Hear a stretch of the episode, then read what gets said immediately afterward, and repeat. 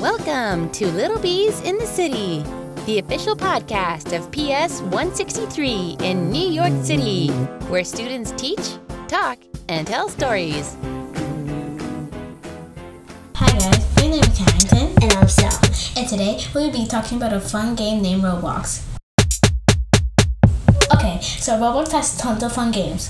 For example, there's games like Royal High, Natural Disaster, 3008, 38 Avenue, Brookhaven. Doors, Rainbow Friends, Nico Nextbots, and Adopt Me.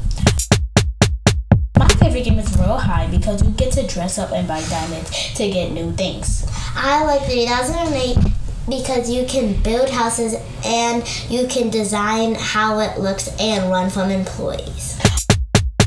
On Roblox, you can make all types of friends. You can also make games yourself. Well, that's all about Roblox. Bye!